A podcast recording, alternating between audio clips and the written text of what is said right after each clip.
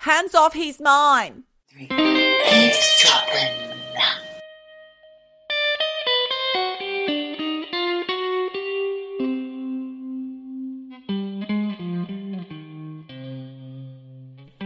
Well, hello, Michelle, my little tiny friend. How are you there? I'm little and small. Hello. How are you? You're my big tall friend. I'm enormous, huge, towering over you. It does look like that in the recent socials. I look like a little tiny midget compared to you. My second head. Do you remember that film? We've talked about it before. It always makes me think of the twin, the man who held the twin inside and then he'd come out and murder people. Belial, his name was. What was that called? It was an awful film. I don't know. Uh, you know when sometimes you have a twin inside you, it's just got a tooth and a hair or something. But this is actually like a like a half formed head, and he was maniacal. From the eighties slasher kind of film. Can't remember. they did the best called. crazy movies in the 80s. You know, I had a twin tooth. You did. I had a twin tooth. So I had this pain in my uh, one of my teeth, and I went to a, the dentist. They're like, I don't know. So they sent me to a specialist. Yeah. And he said, "Well, we've you've got what we call a twin tooth, Yeesh. two teeth that had merged together, and one part of this tooth was Jim, and the other one was Joe. What? And You've given them names. I'm just giving them names. Why? Well, you know, why not? Jim and Joe. They merged together. Jim was dying. Oh. Joe was fine. I had to have like some kind of weird procedure on the tooth because I had a twin tooth. It tooth. sounds painful. Well, my sister just called me a sideshow freak. Now, no shade to the sideshow freaks, by the way. We are not judging you. We're a very inclusive podcast. Very woke, I think you'll find. now, Michelle, let's just introduce ourselves. Now we know that you're the freak and I'm the tall one. I'm Geordie. And I'm Michelle, and this is Eavesdropping, the comedy podcast. And you're an eavesdropper. Yes, that's what happens. You eavesdrop on our conversation, but of course, we love that because guess what? We like attention. Oh, you do. I'm an introvert. You are not. I'm like Michael Hutchence. I'm an introvert who just happens to do extroverted things sometimes. I don't know if I believe that. I think I am. Really? I think I'm an introvert personality.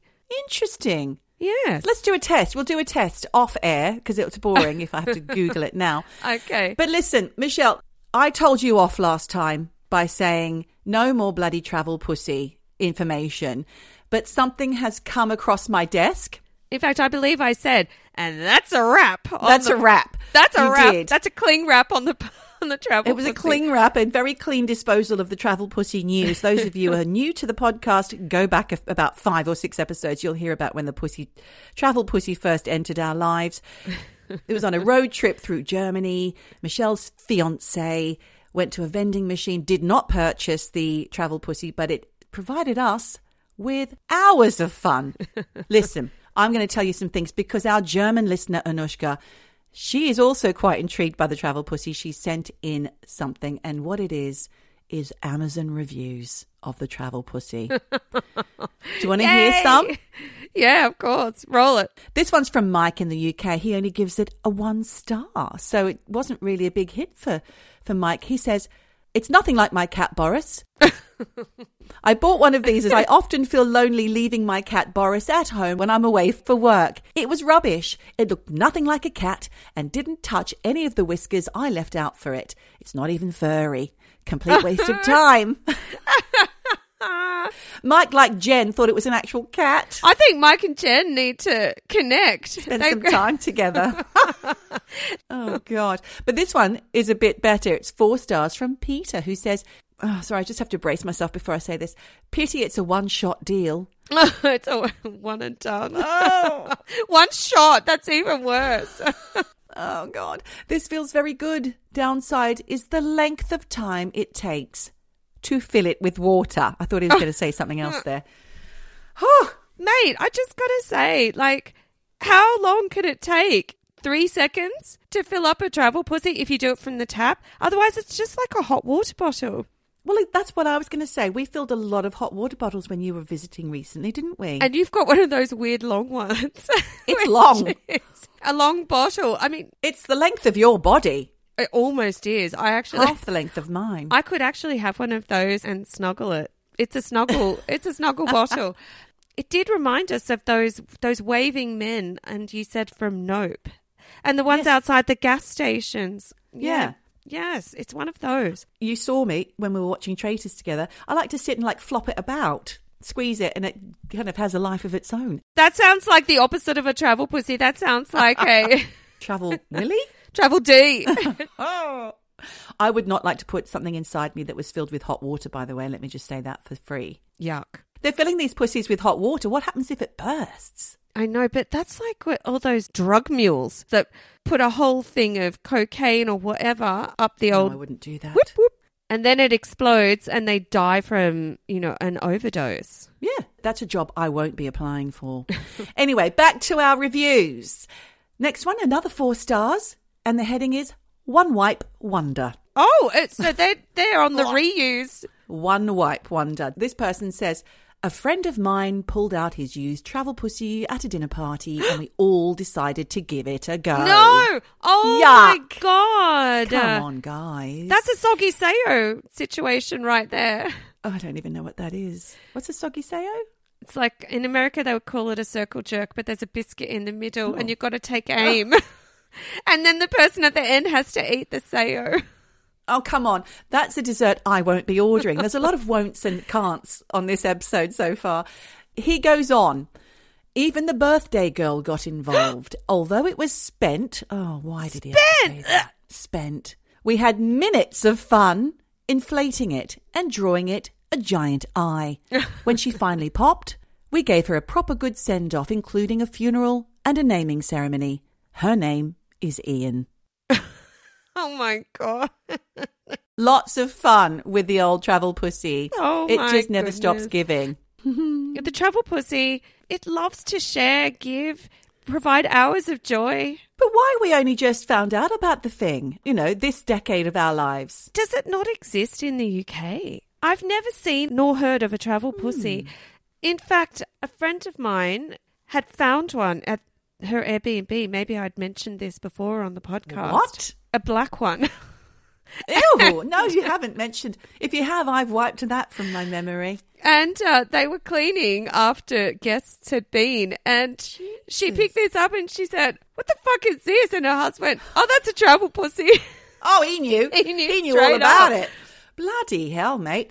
Well, I haven't been in an Ann Summers for some time, so I don't know what wares they're peddling in there anymore. I mean, the fact that you can just get it at a vending machine. And I think it is five ninety nine or four ninety nine. It's around a Gosh, that fiver euros. Yeah. Double that for, for Aussie dollars. Wow. I think it's an, it's an affordable device. And we will have an unboxing in the future. I will make sure of it. That can go on the Patreon. Oh, yes. that you got to pay for that one, guys. We would be blacklisted and shadow banned on YouTube if we put that up. No, on the YouTube they don't like Oh, that. on the YouTubes, no. I mean, we got shadow banned a few episodes ago for the Mad Cow episode. oh, peddling false information.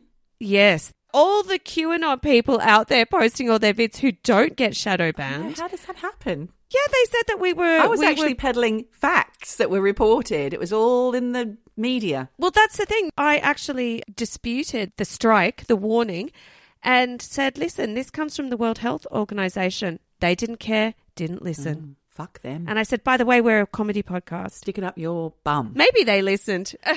No one listens. Who knows? Anyway. no, they don't listen. Not those people. Only, only good people. Only nice people like you guys. Yes. We're talking to you right now. Speaking of our lovely listeners, we had another voice note I love those. from none other than Neil. He's real. Neil the scientist. The scientist. He's Neil the scientist, unpaid researcher. You're all unpaid, by the way. One day we might be able to share the love, but not until we start making the when dough. we get a few more on the Patreon and that money rolls in, we will we'll be able to pay our researchers. We can pay them in t-shirts when we get the merch, can't Oh, we? we've got to get onto that. The robes, the merch, the pick up your panties Yes, and go underwear. pants.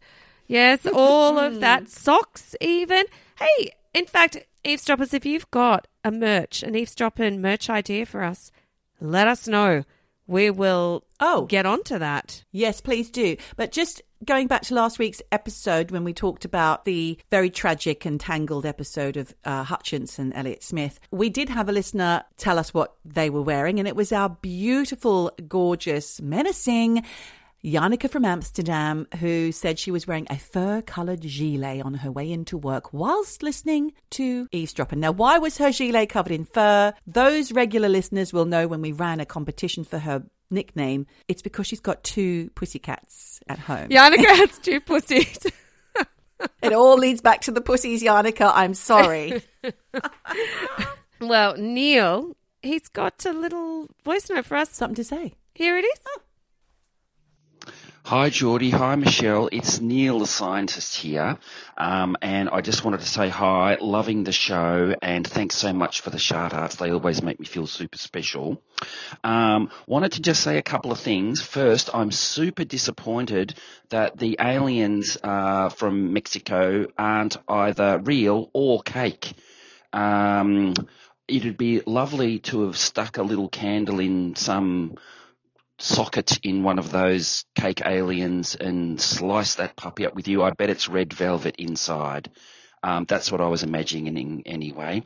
Um, second thing, wanted to add a quick addendum to something that Michelle was relaying a couple of weeks ago about the incorruptibles, the saints looking pretty good when you drag them out of the ground thousands of years after they've been stuck in a hole. Well, my point was, I said that, you know, sometimes there's these things in the ground conditions, how cold it is, whether there's bugs in there, the pH, the acidity, and they can help you preserve a body in the ground. And you've seen things like, yeah, the Tollund man and all of that kind of stuff who look pretty good after a long time. Well, my sciencey bit was that actually in order to work out whether saintage makes you incorruptible, what you've got to do is dig up a saint and then look around for someone in a nearby hole who isn't a saint and dig them up at the same time and someone who was buried about the same time and go, right, if the conditions are about the same, does my saint look better? Are they prettier than the other scumbag? If that's consistent, if you find like three or more saints with neighbouring scumbags and the saints are looking good and the scumbags are looking, you know, consumed, worn out, corrupted, maybe we're onto something here. I still wouldn't write it off. Okay. Love you guys. Love the show. Thank you so much. Aw, we love you too, Neil. Love ya. That's how you do an experiment, Michelle. Well, he's a fucking scientist. What do you expect? Yes. Like, that's how you do an experiment. For those of you who are in doubt, that's a real scientist there. He knows how to conduct one. When we say Neil, he's real, he is a real scientist. Yep. He's working in science. and actually, there is a fantastic discussion with him over on the Patreon. Yes. And you can hear all about his theories on all sorts of things. Because That was a really interesting conversation, I've got to say. I want him to do another interview with you at some point. Yes, I do too. Next time we're in the same room together, Neil, pin that. But cake, the aliens, they're Yes. not real. So look, I looked that up. Apparently, annoying. the it is annoying. The alien that they supposedly found and delivered to the Mexican government Yeah. was bits of chicken bones and horsehair and shit. God, really? Who has the time to put that together? I mean, really. And also, not cake. No. Like the idea of red velvet, though. Well, but yeah, it's not my favorite cake. Doesn't matter, Michelle, if it's your favourite or not. It's just the effect that when you cut into that grey alien, it's all red mm. velvet inside. Ugh. I know that would be quite something, but you know, in terms of taste, I probably prefer lemon poppy seed. Well, I'm not going to eat a grey cake, so that's that. I'd eat a grey cake if it was there. I would put a spoon in that. And then found chicken bones and horsehair inside. Yum, yum. oh man, Michelle, going back to Patreon though, thank you, Neil. Going back to the Patreon, just so you know, those of you who do sign up, good on you. Those who don't, why not? Because you've got access to extra droppings. They used to be free, but now they are paid for. And this month we have an interview, which is actually a video, all being well, of American musician and YouTuber Benjamin Cartel. He's the guy who posted my Adam Ant story up on his music stories, where he interviews people. He also talks about fan moments about musicians that they've seen live or that they knew or they played with, and it's a lot of fun. Check it out. He interviewed you. Now you're interviewing That's what him. we do. That's how we roll. And I just want to wrap up with the last bit of news about Malaysia MH370 crash. Oh, no, don't, because I'm catching another Malaysian flight very soon. What now? You'll be fine. Well, basically, the government have been accused of wanting to keep what happened to this crash. And if you don't remember, about 10 years ago, Malaysia Airlines Flight 370 crashed into the Indian Ocean, killed all 239 people on board. Oof. Currently, still remains a mystery. They've never found it. They've been accused of wanting to keep that crash a mystery mm. because, you know, the black box was never found, nothing was ever found. There have been two separate reports in the last four months that have proposed new areas in the southern Indian Ocean as new areas to search for the wreckage. The government says no. Oh. They don't want to keep searching for it. Why not, though? Well, that's the whole question. Why not? There have been all sorts of theories. Uh, the Americans have jumped in because they've said they will go and help look. Malaysian government says no. So it's not about the finances then, because the countries who had nationals who perished in that tragedy are willing to stump up the money. Well, the thing is that the Malaysian government previously have said it would be willing to reopen the search, but only if there is compelling new information.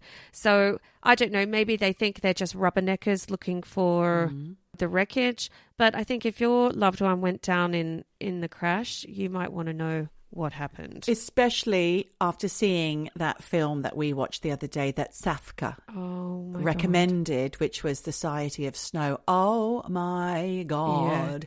If you've seen Alive with Ethan Hawke, which I haven't, then you'll think, oh, I've seen that. I know that story. You don't. This is incredible. And it's based apparently on a book. A memoir or something. I don't think it was a memoir, but it's so, so good. It's about friendship, camaraderie, not just about people eating each other, survival, missed opportunities, and just you Human know, nature. Human eh. nature. It's incredible. And the two lead guys are quite hot. There's hot men. Yeah. hot dudes in it as well.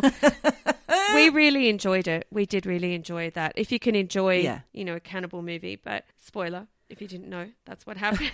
and you too. Everybody knows. I think everyone knows. Definitely a great wreck, and we really enjoyed it. Did you steal my scrunchie? Oh, have a look in your hair bag. Oh, sorry, pet. What was that? So, moving Yes. on to this week's topic, Geordie. Right. I've got a strange addiction for you. Oh, yeah. She's good at these guys. She's good at the strange addictions. You've done. I love a strange person eating the ash. Oh, the, she basically ate her dead husband. She ate the ashes of a dead husband. She would take him to the cinema and then just dip a finger in, have a lick, a lick and a chomp, You've done the chomp chomp. You've done the lady who, oh God, you've done the lady who likes to live on her piss, basically, drink it, bathe in it, Yep. all of that. The bee stings, addicted to bee speak, bee stings. Yes. Go back and listen to our other Strange Addictions episodes on the website www.eavesdroppingpodcast.com. I mean, I do get a lot of these strange addictions from a show called My Strange Addiction.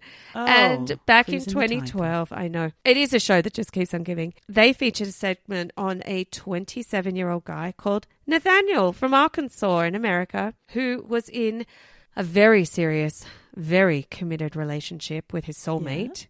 A 1998 Chevy or Chevy Monte Carlo car called Chase. Oh, okay. That's okay. The mind's wearing ahead already, wondering how that's going to manifest. Well, this guy loves his car. And you see him in the morning going out to this cherry red car, and he's like, Hmm. Morning, baby. And he's Oh, smooching the car, and then he says, mm, You handsome man. He's What? into it. He's into the car. He's in a very committed relationship with Chase. There's Hmm. this one scene, he's lying under the car, he's giving these really tender little kisses to the bumper bar, and he's like, I love you, baby. And he does the creepy voice. I'm really trying to do the creepy That voice. is a creepy voice, Michelle, I love you, baby.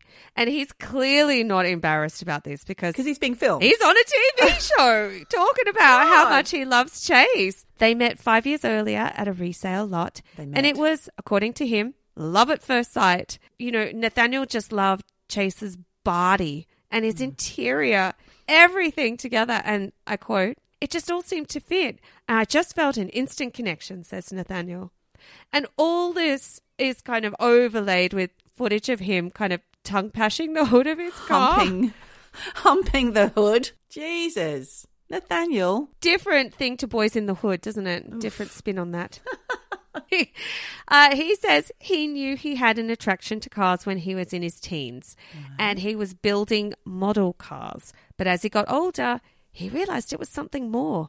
And you see him caressing the bonnet of the car. Oh, and Nathaniel is like, This is the part of Chase I find most sexy because of the curves. He's stroking this car in a very loving way, actually. And he says he doesn't know why he feels this way, but he just absolutely loves Chase. Then they have a little convo with his female flatmate who's like, At first I was shocked by it and I thought it was weird. I hear you, sister. Yeah. I, It is I can weird. see why. Yeah. Okay. It is. I have a quick question. Does he have any relationships in his life, like real relationships with people? Well, he has a flatmate. But I mean, like a girlfriend or a boyfriend or. He doesn't need a girlfriend. He has Chase. Right. He doesn't want a girlfriend. He'd be cheating. He'd be cheating on Right, Chase if he had a girlfriend. He's monogamous. Yeah. Okay. He is monogamous. I mean, how dare you even suggest that, Geordie? What kind of guy do you think he is? The flatmate says, you know, she found it hard to understand and that she said she is a bit worried for her friend because what he's doing isn't normal. And Nathaniel does go on to say that they always have had such a good time together, he and Chase, and they like all the same music. And they have a favourite song that they share. What is it? Have a guess. Who's gonna drive you home tonight?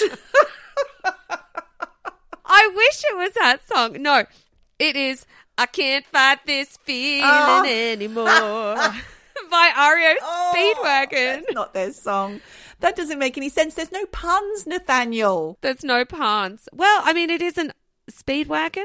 REO Speedwagon, of course. Speedwagon. This is Chase, my Speedwagon. And, but also, he can't fight this feeling. He can't. That's how he feels. Yeah. He can't fight his love for Chase. Unfortunately, Chase, on the other hand, is what's the word I'm going to use?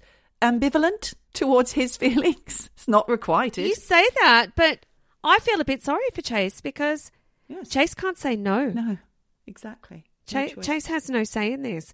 But look, you know, he treats Chase really well.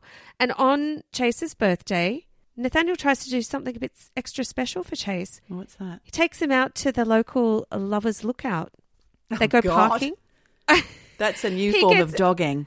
It is a new form of dogging. Like I said, poor old Chase has no say in this. Oh dear. I hope that upholstery is wiped clean. Fucking hell. Don't even. Don't even go there. Yuck. I mean, there is a shot in this uh, in the segment of My Strange Addiction where they go out to the lovers' lane lookout, and Nathaniel leans in at, at sunset, gives Chase all these little kisses and strokes. But of course, it doesn't end there, Geordie. no. Oh, he goes all the way. Well, he does go all the way because he mm. says there are times when we get sexual, and then it cuts to Nathaniel really sexually stroking the steering wheel. And oh. I'm not joking. Like whoever put this episode together, like with the music, it's kind of a genius because he's there, like really getting like super sexy oh with this God. steering wheel, and the music behind is this really creepy music, like.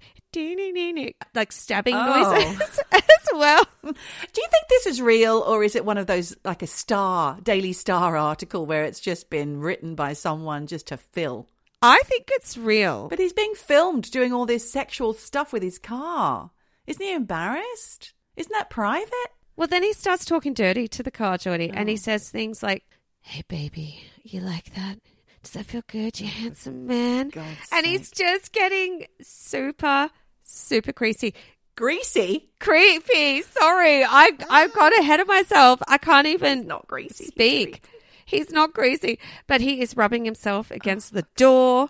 Uh, but Chase's favorite position, according to Nathaniel, is when Nathaniel is underneath with his head at the bumper. he really likes that position, says Nathaniel. And he says it's very special to make love to Chase.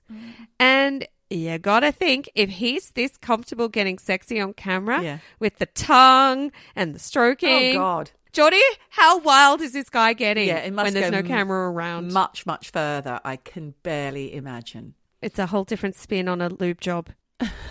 he ha- he says he hates being away from Chase and won't let him out of his sight for more than 24 hours. In fact, he once had tears at work because he missed Chase so much. He had tears at work. Yep. Although Chase is his screensaver. so he sees him on that screen all the time. I'm starting to fear for Nathaniel. I feel like this is an incredibly serious um, condition of some kind. Well, it's worse because he says if something would happen to Nathaniel, he says his heart would stop. To- And he's to crying. Nathaniel He actually or- has tears. Hang on. No, sorry. If something happened to, Chase, Chase, yeah. Nathaniel's heart would stop. Sorry. I just get these two mixed up. I mean, They are one. Two become one. to become two hearts that beat as one. I need you. I need you. So he's crying on camera. Literal Oh. tears. Actual, real tears. he thought of something happening to dear Chase. Yep. But before he went on international TV, because this show goes all around the world about, you know, his obsession, he says he'd never told anyone before about Chase because he thought people might think he was a bit weird and be disgusted by it. And he thought he mm. might lose his job if anyone found out. Goes on TV. well, I mean, he says his love for Chase is stronger than that fear, and that he wouldn't oh. trade Chase for the world or trade him in. I guess. I mean, he's not trading him in. It does make you wonder. Thank God Chase can't get pregnant. Imagine. Well, the thing is, too, Chase is a dude. So does this make Nathaniel gay with his car? Does it? Is he gay? Or maybe he's bi-curious? I mean, it's not a person. It's not a person, Michelle. We're forgetting Chase isn't real. Have you been sucked in? I mean, he's a car. Sucked in on that tailpipe? Oh. But it does raise some questions, you know, about whether or not he does have a particular mental health condition called Yeah. objectophilia. That's what it sounds like to me. Objectophilia, we've talked about before. We have indeed. If anyone doesn't remember from a previous episode, uh, it's when a person develops strong emotional and sexual feelings and forms a relationship with an object. And you can develop that kind of bond with anything. And there have been cases of people falling in love with roller coasters, What? bridges, trains, and in this case, a car. And I did read that objectophilia is also known as object sexuality Yeah. And it sort of first got media attention in 1979 when a woman called Aya Rita Eklof married the Berlin Wall after the death Oh. of her husband. Okay. What happened when that got knocked down? Heartbreak. Or when Hasselhoff straddled it. Would she have been annoyed at that? Stop it! Can you imagine? Get off my wall, please, Mr. Hasselhoff. Sorry, no, that I can't leave that in. That's terrible. You can. That's my favorite voice. Hands off, he's mine. Stop fondling my bricks. She married the Berlin Wall, but then in 2006 there was a woman called Erika Eiffel. She's an athlete, and Oh, right. she had a commitment ceremony with the Eiffel Tower. Yeah, I was thinking that must be what it was. She married the Eiffel I Tower. mean, she can't really be called Eiffel. Erika is, in fact, the founder of Object Sexuality International, which is an organization for people who develop relationships with inanimate objects. She's also an Olympic athlete. She does archery, Oh. and she says that her relationship with Lance, her competition bow, archery bow, Okay. Yeah. helped her to become a world class archer. What a team. And she also says when she first went to the Eiffel Tower in 2004, she felt an immediate attraction. Right. And two years later, she married it. And she told the ABC News that people like her with object sexuality feel an innate connection to objects. And she says it comes perfectly normal to us to connect on various levels emotional, spiritual, and also physical Uh-huh. for some. like Nathaniel. Yeah, and Nathaniel too, with Chase. And I did read that some people who are object sexual also believe in animism, where they believe that objects have souls, intelligence, and feelings, and that they truly do have a sense of reciprocation from the object of their desire. They believe that. Mhm. and that, that somehow they are communicating and that the object is reciprocating back. Okay. Interesting. I wonder what causes this. No idea. But Hmm. I will say, I have an update on Nathaniel. Yes. 11 years Okay. later. Where are they now? Where are they now? 11 years later. Well, because Oh. in August last year, 2023, Nathaniel was back on TV in a new show called My Strange Addiction. Still addicted? Question mark. I mean, it is a little sad. And look, I will say, we are not laughing at Nathaniel. At. We're laughing No, we're laughing with, with, Nathaniel. the rest of the world at oh, Nathaniel. Because Nathaniel's not laughing at this. no, sorry, Nathaniel. This is a comedy podcast. It is a comedy podcast. We're doing this with sensitivity and love, okay? Are we? I am. I am. But look, Nathaniel's back in the news because he did actually break the news on camera. Chase is out of his life. What? Chase has been given the boot. Not really. Sadly. He's found someone better, faster? Well, look, four years earlier, Chase was involved in a serious accident, Geordie, oh, no. Oh, during no. a routine loop job. No, not really. During a routine service. and I saw pictures of what happened to Chase. It looks like the roof of the fucking mechanics collapsed and What? wrote off the car. What about the guy working on the car? Was he okay? Fuck the car. No humans were injured, but Chase is no more. Chase is a write off. Oh, no. Literally. Oh, what, uh, what are the chances of that happening? terrible. Nathaniel is absolutely heartbroken and he says he still thinks about Chase every day. Oh, sorry, Nathaniel. That's heartbreaking. It is. But he has made a shrine to Chase in his bedroom. In his bedroom, you see his single bed. Now, Yeah. yeah, don't. don't. Uh, he's made a headboard from Cha- from the bonnet of Chase. You know the one that he was um, given the old heap ho. Yep. So that's the the headboard, and he's got a duvet cover with all the pictures of the good times Oh, dates and whatnot. between him and Chase over the years. So uh, there's cute little pictures of of uh, Chase taking a bath. Oh, That's Nathaniel So he's washing him. washing him. Yeah. Spraying him down with a pressure hose. Okay. And then he starts choking up because he says, you know, Oh. he he loves this duvet. It keeps him close to him, and that you look back and you don't realize the things you take for granted until it's too late. And he's crying. Oh, that really makes me sad, actually, Michelle, because this guy's got real feelings for that inanimate object. He does. It's sad. You see him flipping through um, his computer. There's a picture Mm. of him with this enormous, proper American style cake. Don't think it was red velvet. Looks fucking delicious. And it says, Happy 14th birthday, Chase, on it. He's wiping away tears, looking at all In these memoriam. memories. And he says he does think about Chase every day, but Geordie, he's moved on. He's course he moved on. He What's he got now? well, he's now in a friends with benefits relationship Oh. with not just one, with a whole fleet of vehicles. a Vehicles. fleet. A whole fleet of vehicles. But there is Vehicles. but there is one special lady and he says Lady now. a lady, yeah. He's flipped. He's Yeah. flipped. Uh, like I said, by curious. He says, I found my baby girl online and you hear him doing the dirty talk again and he's saying things like Oh. mm, pretty girl. Stop it. And then you see you see him stroking a navy blue Lexus and he's Oh. like, I love Lex with all my heart. Lex, of course. Navy blue, that's the worst colour for a car, I just want And to say. for me. She's a Lexus and he and he's called her Lex. I know, it's Chase very imaginative. was a Chevy, which I think was Yes. Chevy Chase. So Chevy Chase, the actor, yes. he's not really going like wild on the names here. No. He does say, Thank you, Lex, for all you do for me. He's really talking dirty to her. And then he says, Oh. He's now in an intimate relationship with Lex. And he's Okay, doing the whole love you, baby girl, kissing the steering wheel, sliding his hand over the paneling. And he says, Lex has more curve appeal than Chase. And in his Right. eyes resembles a woman more than, than Chase. Uh, and, you know, maybe he's by vehicle. Yes. Good one, Michelle. And he's walking around the back of the car and he's like, inspecting Lex has got a cute butt. chassis. Oh dear.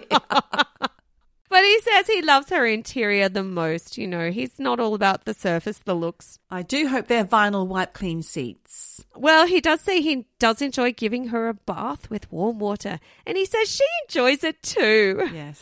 now, there was a TikTok of him saying of Lex that he loves the feel of her, the smoothness of her driving, the feel of her seats, stuff like that. And he says, I mean, that's the stuff I pay attention to. And, you know, I'm just excited to be in her presence. Aww. And Nathaniel said this for all the world to see on TikTok. Yeah. And he says, I'm really dedicated to her and I just want to be there for her as much as I can. Well, he's not that fucking dedicated because Lex Why? is not the only vehicle in. Oh, he's got His life. Yes. he's got more cars Mm-hmm. to love. also, there's Adam the jet ski. A jet ski. Yep. Then there's Jordan, who's more of a muscle car. Right. And uh, he says they've been intimate though. And he has course. a more manly partner, which is Jet, the large black SUV. That Oh. also has a cute butt. I thought Jet was going to be the jet ski. I got confused for a minute there. Well, Adam's the jet ski and Jet is the Yeah. SUV. It's a lot. He must be very wealthy, Michelle, to have all these cars and jet skis and whatnot. Well, maybe My Strange Addiction is paying him a pretty penny. Right. He says of Adam, he loves to wrap. I love to wrap my legs around him. It feels like I'm hugging him. Something hot and throbbing between the legs? Oh my god! But I will say he he does go on to say when he's feeling a bit naughty, he gets Jet and Adam, and they basically have a threesome where they make quote passionate love. Well, that, that sounds dangerous to me. Be careful, please, Nathaniel. You don't want to have an accident. But he does call them his family, and he says he's got plenty of love to go round, mm. and that none of his cars ever feel jealous of each other.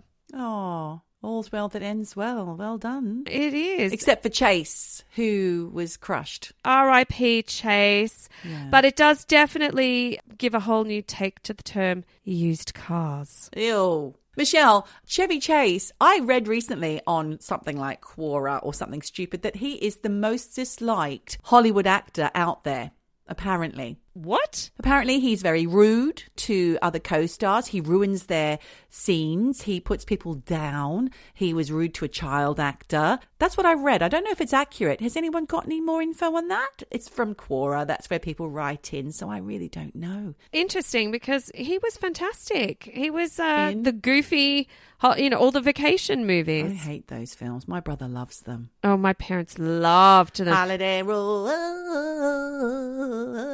Road. I hate that song as well, whatever it is. Well, that sounded like Elliott Smith's Sweet Adeline, the one you sang last week. But anyway. oh, everything's sounding the same now. Oh, oh, you dingling. oh, you ding-a-ling.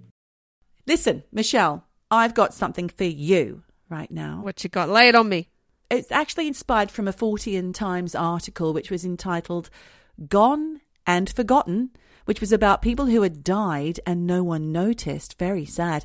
And I read the story of a woman called Jennifer Maedge from Troy, Illinois. That's a rhyme. Who reported her husband missing in April 2022. Mm-hmm. The day he went missing, he had phoned Jennifer to let her know that he would be leaving work early that day. But once she got home, she could find hide nor hair of him. Hide nor hair. Hide nor hair. She looked everywhere. His car was in the driveway. His wallet and keys and cards were still in the house. So she called the police and they came and searched the house twice. However, according to reports, the house was apparently a hoarder home and a bit like a sewer. Okay, before you said that, I was getting Melissa Caddick vibes. No. Keys on the counter, blah, blah, blah. What was the state of their house, I wonder? So this is a hoarder house. Yes, I'm talking about hoarders. Here we go. Borders. Oh, Jesus. Eight months later, in December, when Jennifer was searching for the Christmas decorations, I mean, where's she going to put them in a oh, hoarder house? She discovered Richard's mummified body No! wedged in a closet in a storage area of the house. What? Hang on. Wedged. Is wedged in a Wedged in a storage closet? Yeah, wedged in a closet in a storage area of the house. But is the ho- whole house not just a storage area? I'm just confused here because what? So he's come home, popped the keys on the bench of the hoarder house, Mm-hmm. and then wedged himself in a closet. Uh, along with tons of rubbish. Yes. She had previously reported a foul smell in the house, but police just put that down to the fact that there was shitloads of rubbish in there. Oh my god, this is disgusting. Sorry. He took his own life, is what happened, Michelle. He didn't just get stuck in there, he ended his life. Oh, oh, that's very sad. I, mean, know. he probably came home and went, "I'm fucking had enough. I can't. I'm not can't cleaning clean up." I mean, there could have been many, many things.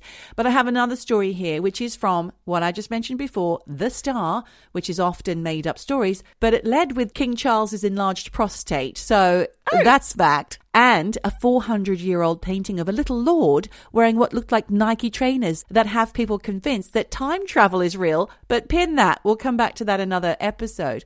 But this is about cleaner Rayann McMullan, who was reduced to tears several times when she saw the state of a pizza box filled flat in Manchester that took her two full days to clean. She was being employed by the landlord. It was a tenant's Right. situation. They had moved out and he saw the state of the house, thought, well, you're not getting your bloody deposit back. Rayann, can you come and clean this, please? It'll take you two days. It was floor to ceiling pizza boxes, along with huge bottles of the, tenant's PP. So we're talking about Oh those enormous, wa- proper like water cooler bottles, practically Oh those big bottles of water filled with piss. Well, is it because it was just chock a block with pizza boxes? I couldn't get to the. Bog? couldn't get to the loo. Maybe. Oh my god, that's disgusting! Who pisses in a bottle? Who Mm, does I know that, someone. Geordie? Oh, I know. Stop it! Someone who does. he doesn't do it anymore, though. I've put paid to that. But the amount of pizza boxes in there was so enormous that Rayann says she'll never eat pizza again. It went that far for her. Can you imagine? I mean, to be fair, if I had to go and do a cleaning job, I would prefer a flat full of pizza boxes than shit. Or shit shit, yeah. and piss and rat piss newspapers and all that kind of stuff. Like pizza boxes, I mean, it sounds grim, and there could have been rats because I bet you there were deep crust, cheese filled, you Yes, know, left box. inside the boxes, and rats were in there chomp chomping away.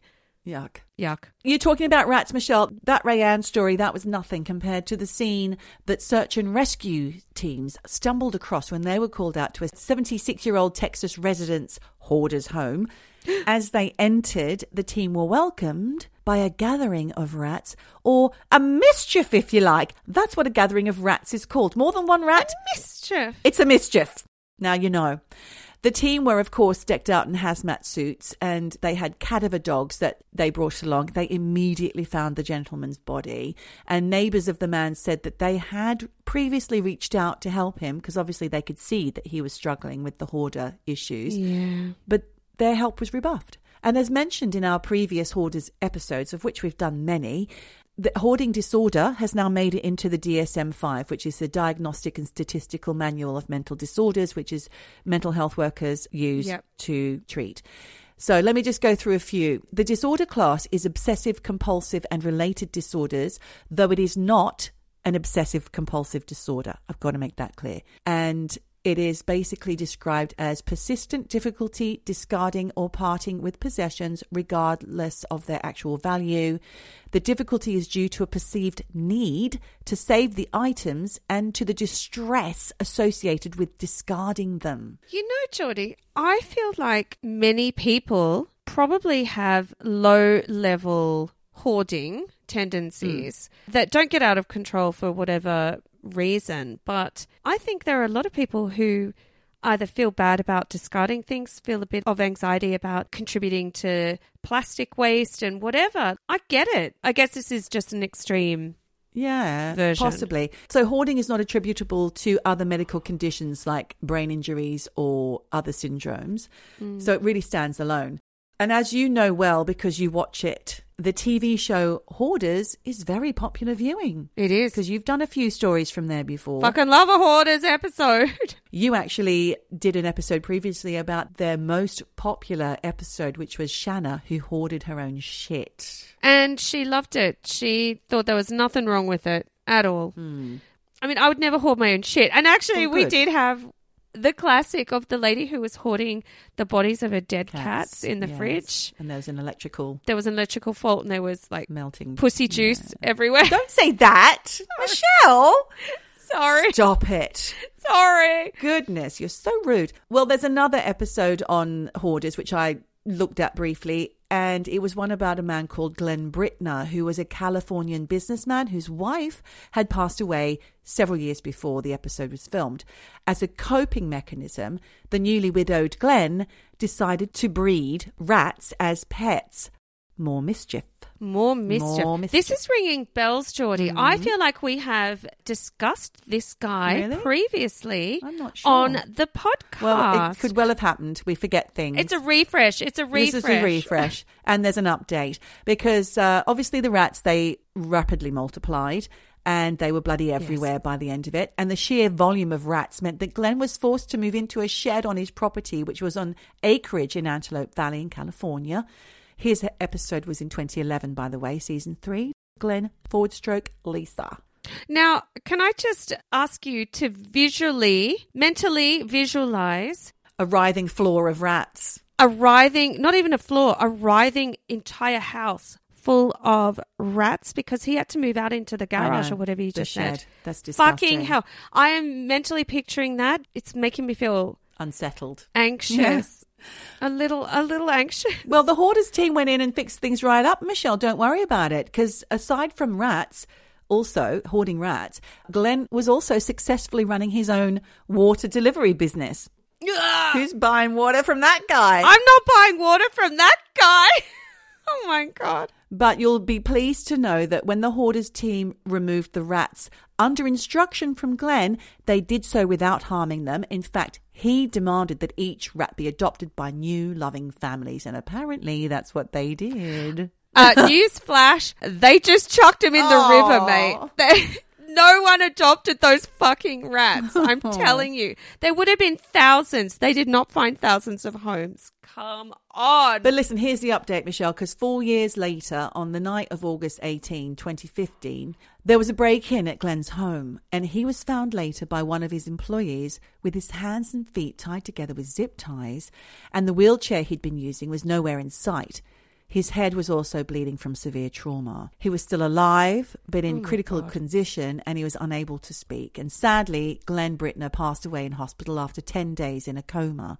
Authorities believe that at least two men invaded Glenn's home. The invaders had apparently stolen $2,000, a few TVs, and some power tools, which hardly seemed worth it in exchange for Glenn's life. No, I know. awful. He's probably considered a bit of the like rat weirdo in town, and maybe people don't like it. I don't. I mean, you said he's from Texas, is that right?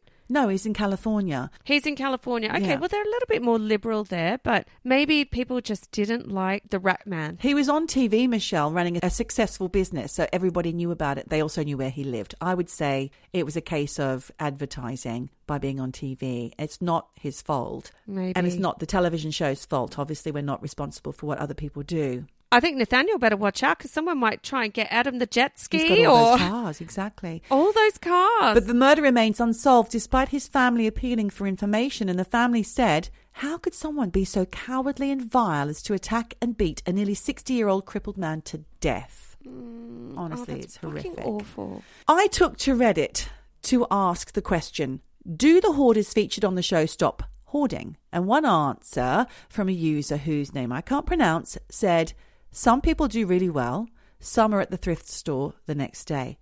Notably, the hmm. family that was living in a tent in hopes of starving out the bed bugs really started living life differently. I think the filming was the first time that guy really saw how much hurt and disappointment he was causing his wife. Right. Sometimes you don't have a big picture view on these things. You're in it and it's Yeah. all about your mental health condition and you don't realize the impact on your family. Exactly. This, and speaking of that, here's a reply from Minute Rule 9860 who said, Having been raised by hoarders with animals, oh. my guess is 100% of the hoarders return to hoarding. So I had a little route round and found out that if you need help with hoarding disorder, then you are going to want to change in order to seek the therapy, possibly go back to the moment it began, what was going on for them at the time, perhaps address that.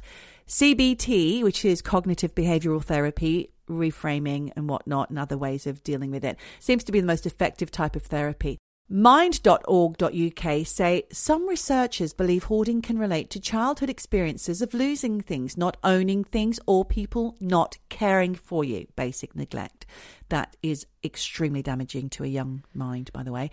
This might include experiences like money worries or living in poverty in childhood, having your belongings taken or thrown away by someone.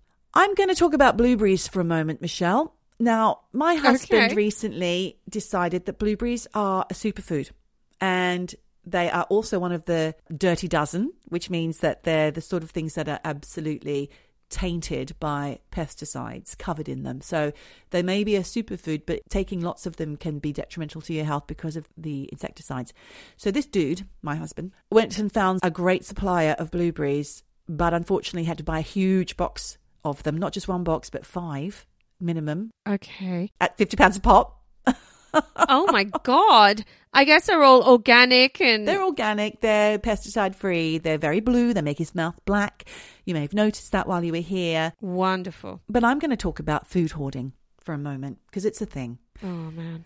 It is basically uh, where the perceived value of practical and emotional food items can influence food hoarding. So, for example, some food hoarders might fear food shortages coming or in- economic instability, which drives them to hoard food as a precautionary measure, which my father in law used to do because he was a young person during World War II where there was rationing. And I think that may Yeah. have been passed down to my husband. But I think that that makes sense. Um, if you've gone through a period of lack and rationing, Hmm. Then there is something in you that will always have something in the cupboard just in case. Just in case it goes wrong. Yeah. That tin of corn that nobody wants, just in case. whip up a corn soup or something or a corn bread. People with food hoarding disorder often struggle also with decision making and organization, and they may experience overwhelming anxiety when faced with the prospect of throwing food away. Which leads to avoiding making decisions altogether. I have said that my husband gets things out of the food bin, haven't I? I think maybe on a previous episode, yes. Yeah, sorry. And I've seen it. Sorry, Hubs. I've seen it. it's this indecisiveness that contributes to hoarding of food and other things. Then there is avoidance coping mechanism. So hoarding can be another way for people to avoid confronting underlying emotional pain or trauma and acts as a temporary distraction from other issues that cause distress. In its place, it provides a sense of control and security. And here are some examples of food hoarding. Do you recognize any of these? Excessive food purchases. Food hoarders often buy large quantities of food even when they don't need it or haven't the space to fit it. They might have difficulty throwing food away, like I said. Even expired or off food becomes incredibly difficult to get rid of. Another common characteristic of hoarders is having overstocked pantries, cupboards, refrigerators, and freezers. We've got three freezers. It gets disorganized in there real quick. Cats in the freezer, for example. Oh my god. Geordie, I'm sorry, but this is just like tick, tick, tick, tick, Yes, tick to your is. house. But going back to the hoarders on the episodes returning to their hoarding ways, despite research showing a 95% return to hoarding, it is possible to get help for it. But like I said, they would need to mm. want to seek the help in the first place because it's difficult for both the hoarder and their loved ones. And to me, Michelle, it displays deep, unprocessed trauma or distress of some kind. So let's be kind to the hoarders. We should always be kind to everyone. Everyone. But I will say, going back to the idea of freezers, we have the tiniest freezer. It's essentially like a beer fridge, but a, ah. a freezer. And Andreas is absolutely militant about eating up out of the freezer. He hates putting things in there and he wants it gone as soon as possible Yeah. because you can have things in the freezer for years that never come out. But the thing is, I have told this to my other half freezer burn. What I mean is, you can put it in there, forget it's it. It's useless after three months. Meat and things like that, it gets freezer burn and it's no good. Three months is the max. But you can leave things in the freezer for years, maybe not meat. Obviously, I'm vegetarian. But you can leave a bag of peas in there for years, and then all of a sudden it's like, oh, get, eat those peas, and they're Yuck. five years old. You don't want those things out of the freezer. I'm a big advocate for small freezer using up quickly. So am I, but I live with someone who's not, so I just have to suck it up. I know, I know. Three freezers. wow. But wow, what a story. Thank you for all those titty bitties. All the titty bitties of some titty bitties on the Yeah. hoarders, all those bits. Like I said, I actually feel like every single person has even if it's only a half a percent, can relate to Holding on to maybe things. ideas of, of Yeah. holding well, on to as you know, I've worked in the past as a wardrobe consultant where I go to people's houses and help get rid of things in their wardrobes. I've done it for you. And very difficult for people to part with items of clothing that no longer fit them, that no longer suit them, just because it's almost indicative of a time in their life. So it's interesting. It's emotional Hmm. connection to clothes because you look at something and you think on one hand that was when I was young and slim and gorgeous maybe I'll wear it again I wore it the night I met my husband, or, you know, it's my favorite band. yeah or oh I love that bag that reminds me of I bought this bag with my first paycheck. It's all these kind of things that are connected. And, you know, we are talking about hoarders on a comedy podcast, but we do have a sensitivity towards people who have issues with getting rid of things. You know, I work as a declutterer as well at the moment, so it's worth my while. yes exactly But that's only for people who want to get rid of things. Like it said earlier on Reddit, if you are a hoarder and it's become uh, something that's recognizable as a real problem, Yeah. then it's deeper than just not being able to throw away The Guardian every time you buy it. Yes, no, I get that. Going back to clothes, I will say you're very good at doing regular clear outs of your Yeah. stuff. You're very It good at it. sense. I'm not so good. It does make sense, but I always feel like, oh. You're throwing money away. yeah, throwing money away and, oh, I'll fit into it again. Oh, this will come back in style. Oh, it's a very good brand. It's complex. I'm not a clothes hoarder, but I would say that's the thing I have most difficulty parting with. What I tell my clients, Michelle, when I work with them is Mm. wouldn't you rather put that on Vinted or eBay and get some money towards buying something that does make you feel good when you walk out the door, that you will wear, that you'll get some Of wear out of, and you can be proud of your wardrobe, or you can put your hand in and know that you're going to pull something out that is something that you feel comfortable in and you can wear. And it does wonders for your self esteem as well, which is where I really kind of champion people's self esteem and helping them get back up there. I'm advertising my services right here, right now. I've never spoken about this before. No, we haven't talked about the fact that you do this. You go in and, and help people with their wardrobes. You're very good at it. you can book me. Hello Call at eavesdropping.com. Oh gosh, well look, thank you so much for that story. Ama- well, stories, amazing. And I think there's really only one thing left to say. well, as I like to say three things, yes, it's wherever you are. Whatever you do, Just keep eavesdropping. Eavesdropping. Eavesdropping. Dropping. Eavesdropping. Dropping. Eavesdropping. Eavesdropping jumping, jumping. Eavesdropping, eavesdropping.